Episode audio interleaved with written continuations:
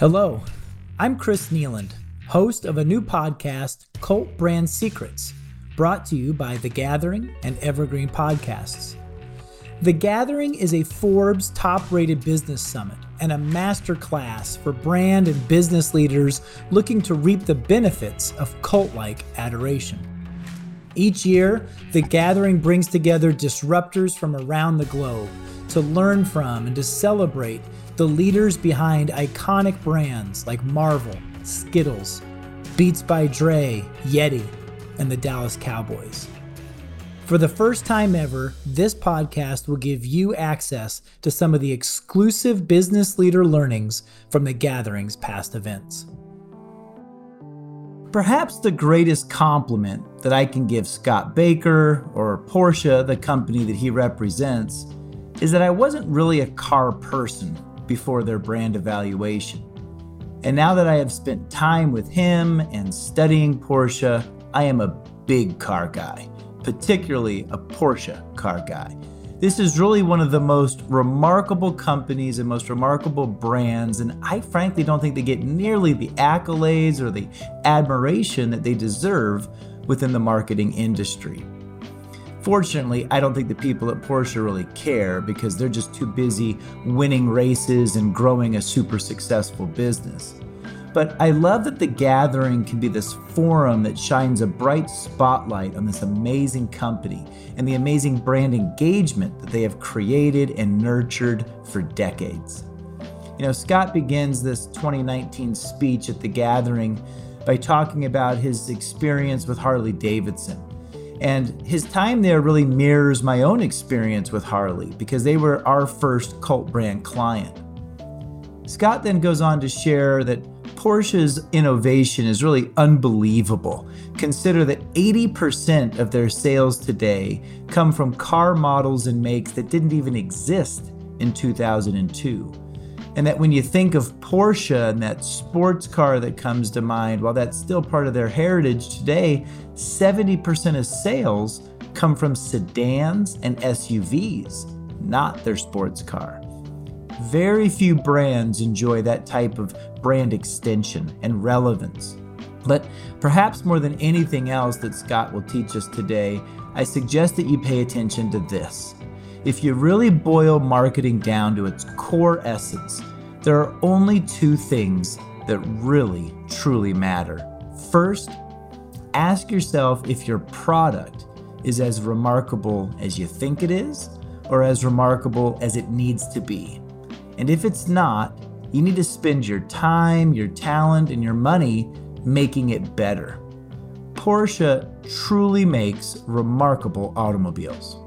Secondly, ask yourself are you creating and nurturing a tribe of enthusiasts who are excited about your product or your service? Porsche, just like Harley Davidson, is masterful at providing desirable experiences either for the novice, the first time Porsche buyer, or for their die-hard fans, people who are granted incredible access and the ability to associate with the brand and their brand leaders, as well as other Porsche fans. It really doesn't have to be more complicated than that. So let's hear how Scott does those two things for his brand.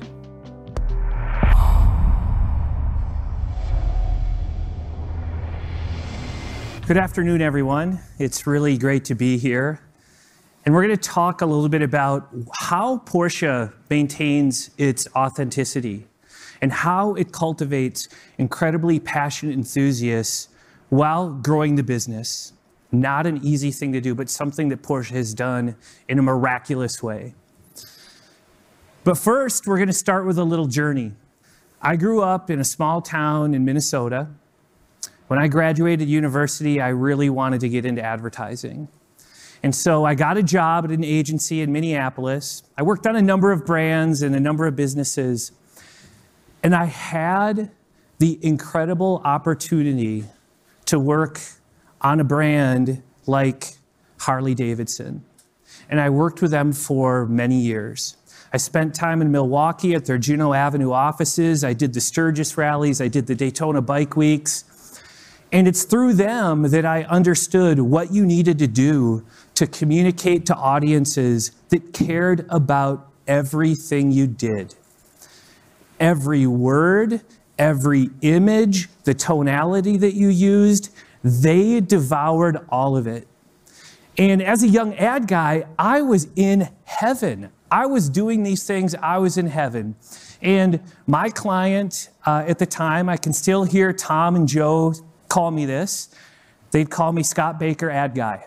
Scott Baker ad guy. I guess my name is so simple, if they felt they had to flavor it up a little bit. So that's what I became to them. Fast forward a couple of years, I was moved on to the Porsche business. I became the account director of that business, starting with it at 2002.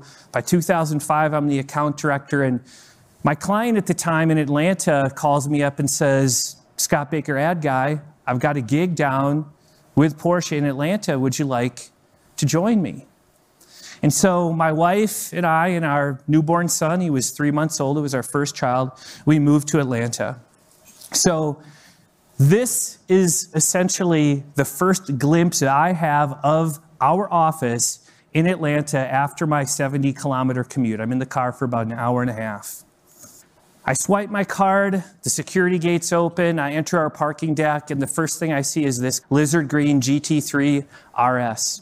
A car that's completely built for the track, the chassis, the engine, everything is tuned so this car can go as hard for as long as possible on the racetrack.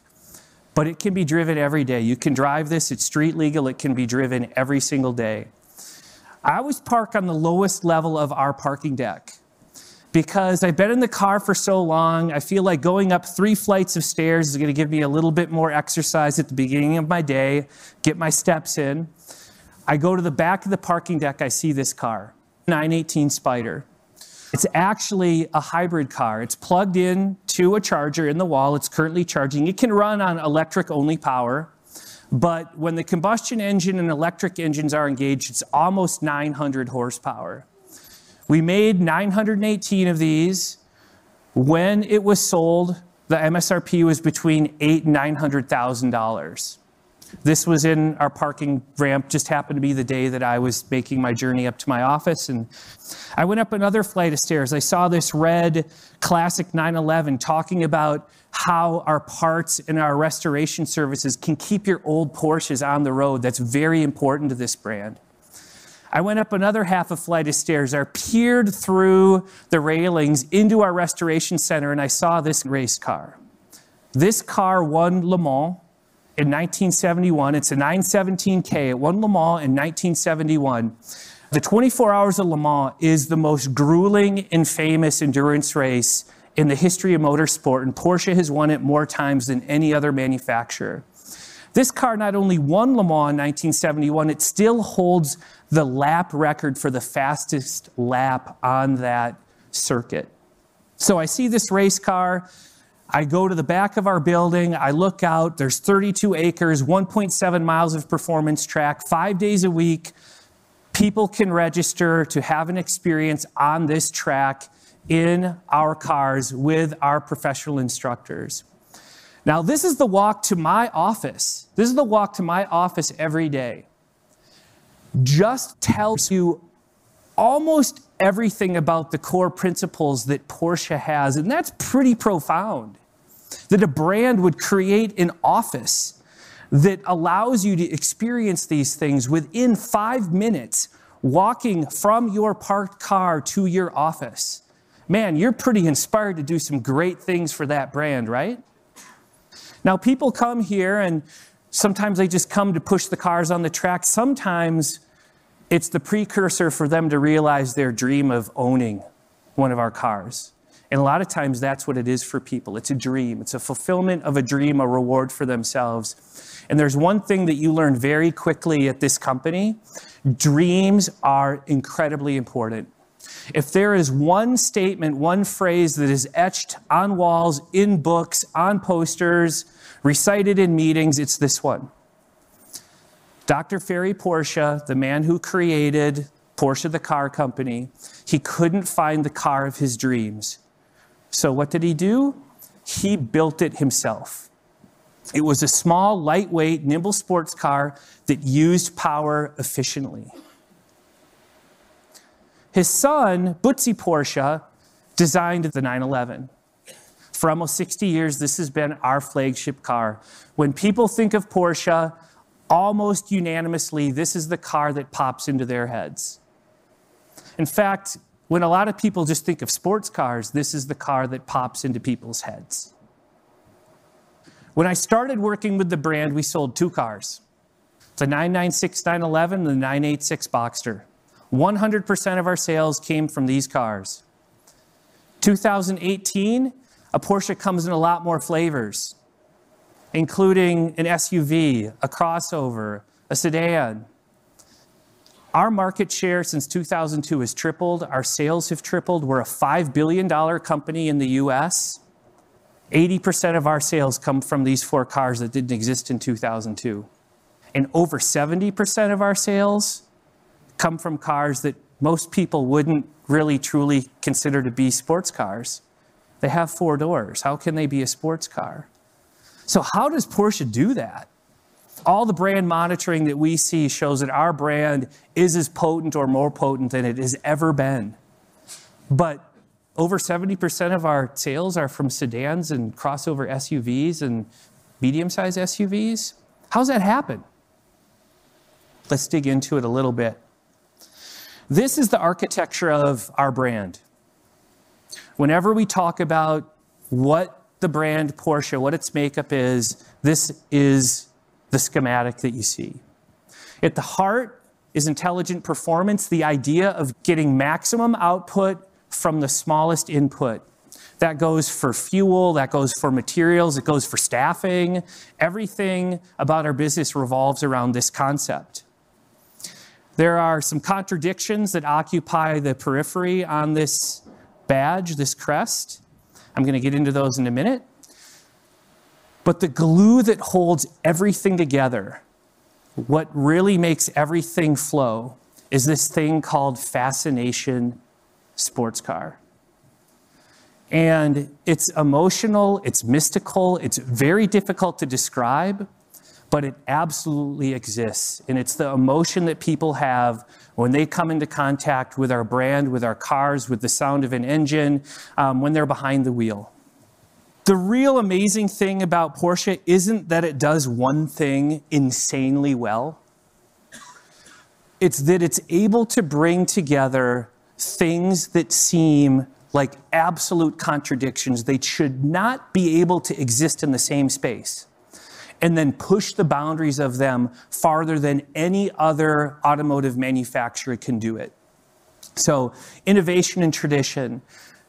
Porsche is always pushing the boundaries in terms of powertrains, materials, aerodynamics, but as we talked before, heritage is incredibly important. And they always look back before they look forward to pay homage to the things that came before the current iterations. Our cars are rooted in motorsport, but they come with all of the things that people need to run their own 24 hour race, the things that they need in their lives, and they're very reliable cars. Porsche's design philosophy is a very much form follows function construct. Our designs are timeless because they are based around performing a function in exclusiveness and social acceptance. When you become a part of the Porsche family, you feel like you're joining somewhat of an exclusive club. And if you take that car to a special event or an engagement, yes, it feels nice that you're pulling up in your Porsche, but you can also drop your kids off in the carpool line or take them to soccer the next day and the car still feels like it belongs there.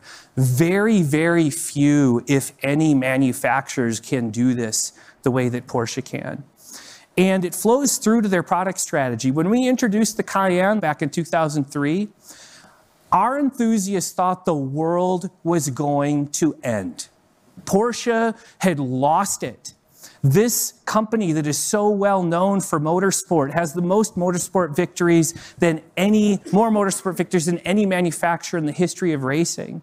Well, it so happens we also introduced the Carrera GT, a V10 engine, more than 600 horsepower. If we introduced it today, it would still like, look like a contemporary supercar. When we launched the Macan, this car came along with it, the 918 Spyder. It set the lap record on the Nordschleife, which is the most intense proving ground for any sports car, when it was released. Next thing, outside of fascination sports cars and the contradictions that makes Porsche insanely successful and maintains its enthusiast passion. And a lot of people are going to say, Scott, this is really boring. But it's true. It's its consistency. The 911 has seen eight iterations, and they started with that platform, and we just refined it. We made it better. We made it faster. We made it more intuitive. That's true with the marketing. That's true with the global expression of the brand. That's true with the tonality and the way that Porsche expresses itself. Consistency is incredibly important. And the thing about the consistency with this brand is that it provides an experience that always gets better over time. It's about refinement and making things better, not it's evolution versus revolution. It's not making a right turn, it's making what you have just a bit better. This room is full of sophisticated marketers, and we all know the KPIs that can be tracked. But at Porsche, the most important KPI we have is this one. And that is smiling faces, people feeling inspired, people getting passionate about what we do and the experiences that we create. And if you ask anyone on my team, they will say that our biggest responsibility, our biggest responsibility to this company is to create inspiring stories and experiences that drive a deeper and lasting relationship with the brand. That's what our marketing does. That is what it's responsible for. And the experiences are critically important. I'm going to now get into all the things that make this brand so experiential. It all started with motorsport. That was the first true experiential thing related to this brand and related to a lot of car brands. You could go there, you could see the competition, you could hear the engines, you could see the drivers and the engineers. And this was dangerous stuff. These people were rebels. I mean, they were putting their lives on the line every single race. And that element has stuck with this brand. And I think it's true of all cult brands, all passion brands. When you have something that separates the people that are connected to who you are and what you do, you celebrate those differences. You show them that they come together and they have this common purpose, this common belief that makes them a part of this tribe. And Porsche continues to invest in these experiences, not just so people that own the cars and love driving, but others can really get under the skin of what is so important to this brand. And there's so much substance and so much to learn, which is why the Porsche Museum was built in 2009 in Stuttgart. It's that millions of people have been there. They can showcase 80 cars at a time. The wonderful thing about Porsche is you might see one of the cars in the museum one week and it's out racing the next. The cars are not meant to be artwork. They're meant to be driven, but they can be showcased in a place that looks like it should have art in it. This is the office I work out of at Porsche Experience Center in Atlanta. We also have one in Los Angeles. About 120,000 people went through these experience centers last year, and 20,000 people did driving experiences with us. One of the biggest celebrations in the world related to this brand is an event that we do every four or five years. It's called Rennsport. It takes place every four or five years. The last one was in September at Laguna Seca in Monterey, California. We had 80,000 people there, 2,000 cars, board members from Germany, almost all of our famous drivers that are still alive that won the biggest races over the course of history, celebrity owners. The great thing about this event is that there are no velvet ropes. There's no separation of someone that just drove in with some other make or someone who might have won Le Mans multiple times. It's like a family get together. It, it feels like more like a barbecue than it does like a dinner. And that's what makes it special. The other really big strength that a cult brand, a passion brand has is creating events like this. It takes a lot of effort from their people. We had 120 people that work in various capacities at Porsche at this event. And these are people from human resources, from legal, they work in finance. And here they're mingling with our drivers, our owners. They're chaperoning people up to the top of the corkscrew so they can have the racetrack from another vantage point. They might work on financial spreadsheets all day long. but they get to experience this and it really gives them an appreciation for the bigger thing that they're really working towards every day, whatever your function is within the company. So, thank you for your time this afternoon. Porsche is a really, really special brand, and I hope you understand a little bit more about it during my time here.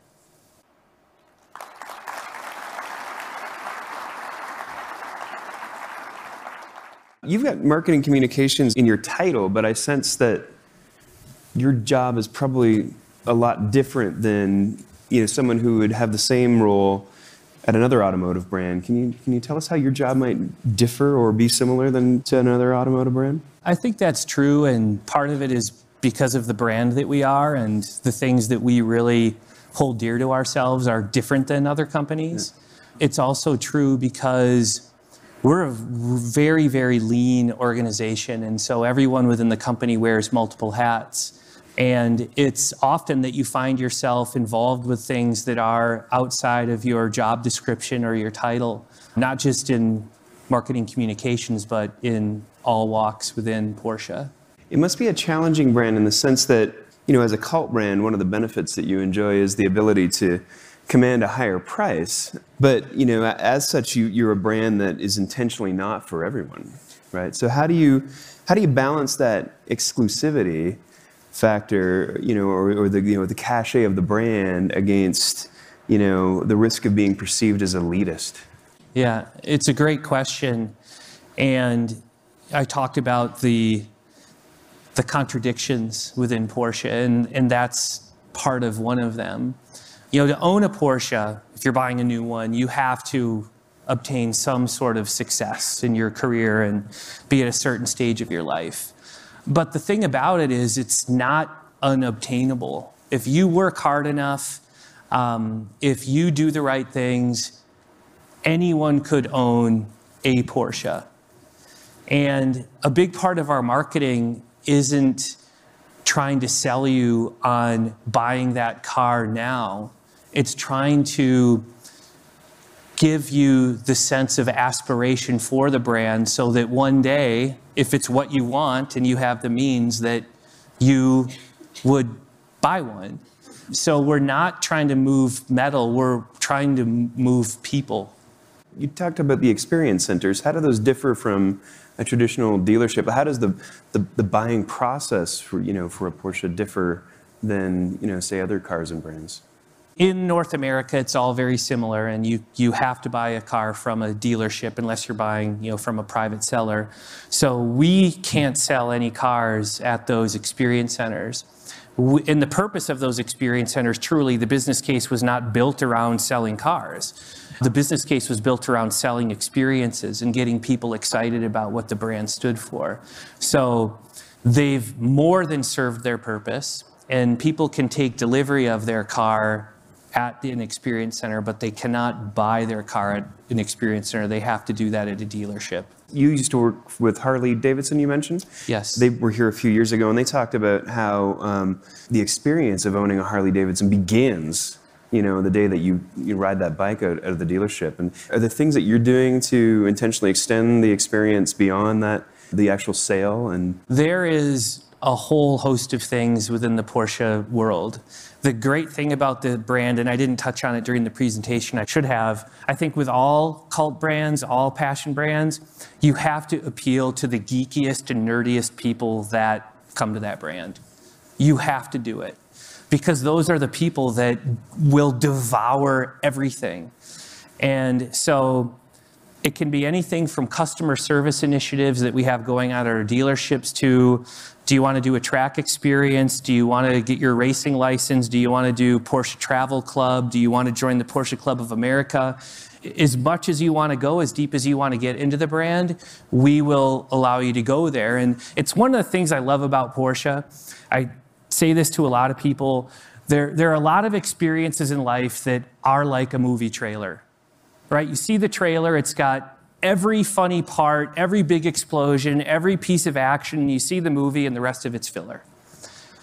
At Porsche, the evidence is in some of the things we've built in the presentation that I showed. They are so good at continually putting things in place that make sure that as deep as you want to go, we're going to go another level. And I know that's a little bit outside of traditional customer service and the question you asked, but that's the way that Porsche really looks at the brand. You talked about the importance of innovation, and you're just going back to the, you know, um, that famous quote from the founder. How do you involve customers today in, in, in product innovation? Like all major marketers, we, you know, we hold focus groups and we do surveys, and a lot of what our engineers and developers in Weissach, which is where all of our R&D is done in Germany, take in that knowledge. But it also is very much a brand that goes its own way as well. You know, the big things, the uh, battery electric vehicles and autonomous driving and all those big topics are important to Porsche. But it's one of the daring parts of this brand that there are designers and engineers in Weissach that are saying, we have to make this car. Well, why? Because we can. because we can make it. And, and you hear that a lot. The marketing group within Porsche is very connected to uh, research and development. So anytime we're looking at launching a car, we go to Weissach, we talk to designers, we talk to engineers, and you hear those type of things. We did this, why? Well, be- because we could last question, because I know we're running short on time. You once said, and I hope you remember making this statement. I'm not going to put you too much on the spot here. You said Porsche is the poorest rich company I've ever worked with, and that caught me when I read that. I, I, have no idea what you were getting at, but uh, wondering if you could explain. We are very lean. We are very efficient, and that quote actually came from uh, one of our agency partners that is hugely valued to us. I mean, they do incredible work. The gentleman that said it, I won't say his name, but he's, he's a brilliant, brilliant guy that has done a lot for our brand. But he was saying it from a partner perspective because we, we're very frugal. We're, we're a Swabian German company. And being the poorest rich company, this, what he was trying to get across is you're hugely profitable, you're very well known, you make very expensive cars, but man, you really put rigor into getting the most out of every dollar that you spend and every product that you create. And it goes back to that intelligent performance. Well, congratulations again on the award, and thanks so much for uh, yeah, joining thank us. you. That's our time. My pleasure. All right.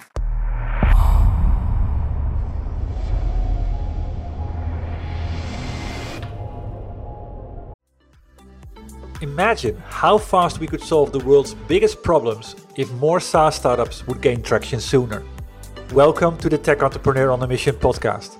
This podcast is dedicated to sharing experiences from B2B SaaS CEOs who are going above and beyond to deliver change that is noticed. You will hear their secrets and learn what is required to build a SaaS business that the world starts talking about and keeps talking about, and how to overcome the roadblocks to do so. I hope that Scott helped you understand that Porsche isn't just in the car business. They're in the dream business. They're in the passion business. His job description is to deliver amazing.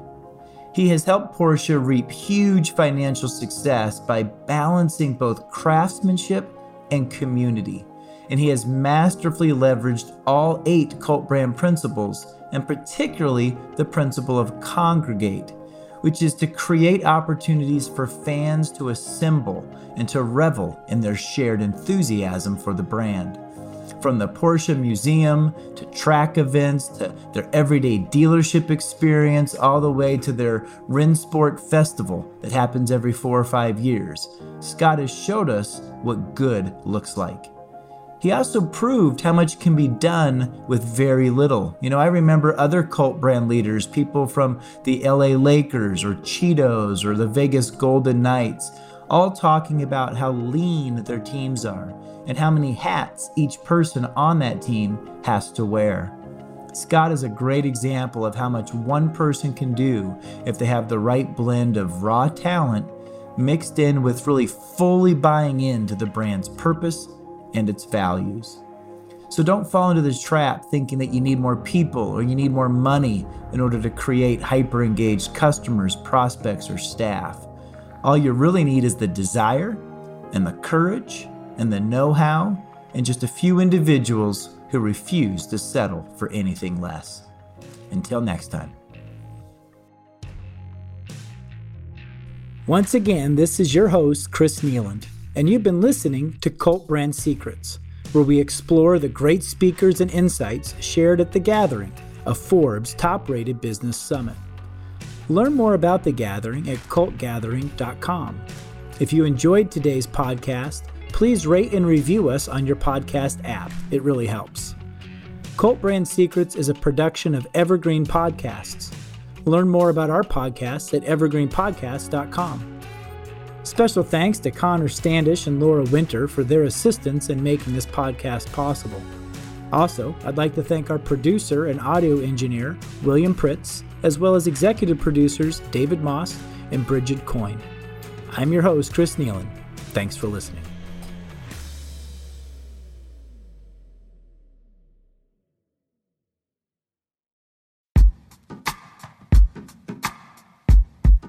The Jim Stroud podcast explores the discoveries and trends forming the future of our lives.